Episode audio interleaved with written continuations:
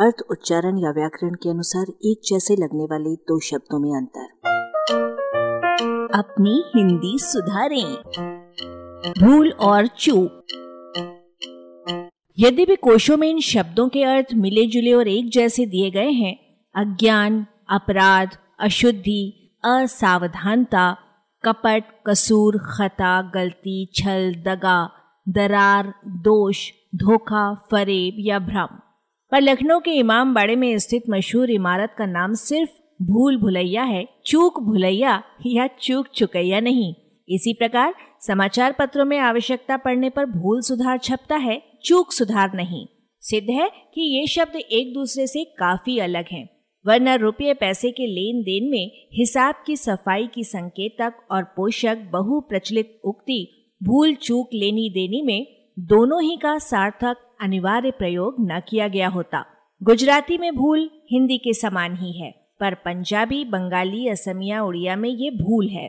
प्राकृत में ये भूल था, जिसे संस्कृत के भ्रष्टच्युत से जोड़ा गया है। काफी खींच खांच कर जिसका अर्थ होता है। उधर चूक के जन्म का श्रेय प्राकृत के चुक और संस्कृत के च्युतकृत को दिया जाता है। बात को याद न रख पाना भूल जाना है। मैं भूल गया, मुझसे भूल हो गई। लक्ष्य को न पा सकना चूक जाना है। मैं चूक गया, मुझसे चूक हो गई। व्यक्ति एक तो भूल इसलिए जाता है कि भूल जाने के कारण उसे लक्ष्य का सही सही पता नहीं रह जाता।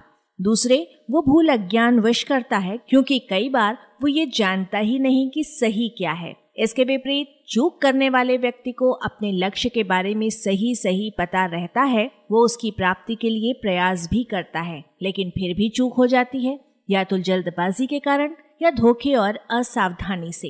निशाना चूक गया, मौका चूक गया। अपनी भूल खुद जल्दी पकड़ में नहीं आती, क्योंकि या तो हम तथ्य को भूले हुए होते हैं या हमें उसका ज्ञान ही नहीं होता। दूसरी ओर चूक हम स्वयं पकड़ सकते हैं, बल्कि अधिक सावधान रहने पर वो होती ही नहीं।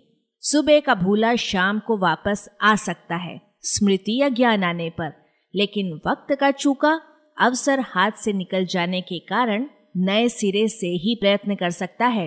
मत चूके चौहान का साफ साफ मतलब है कि अगर चूक गए तो गए।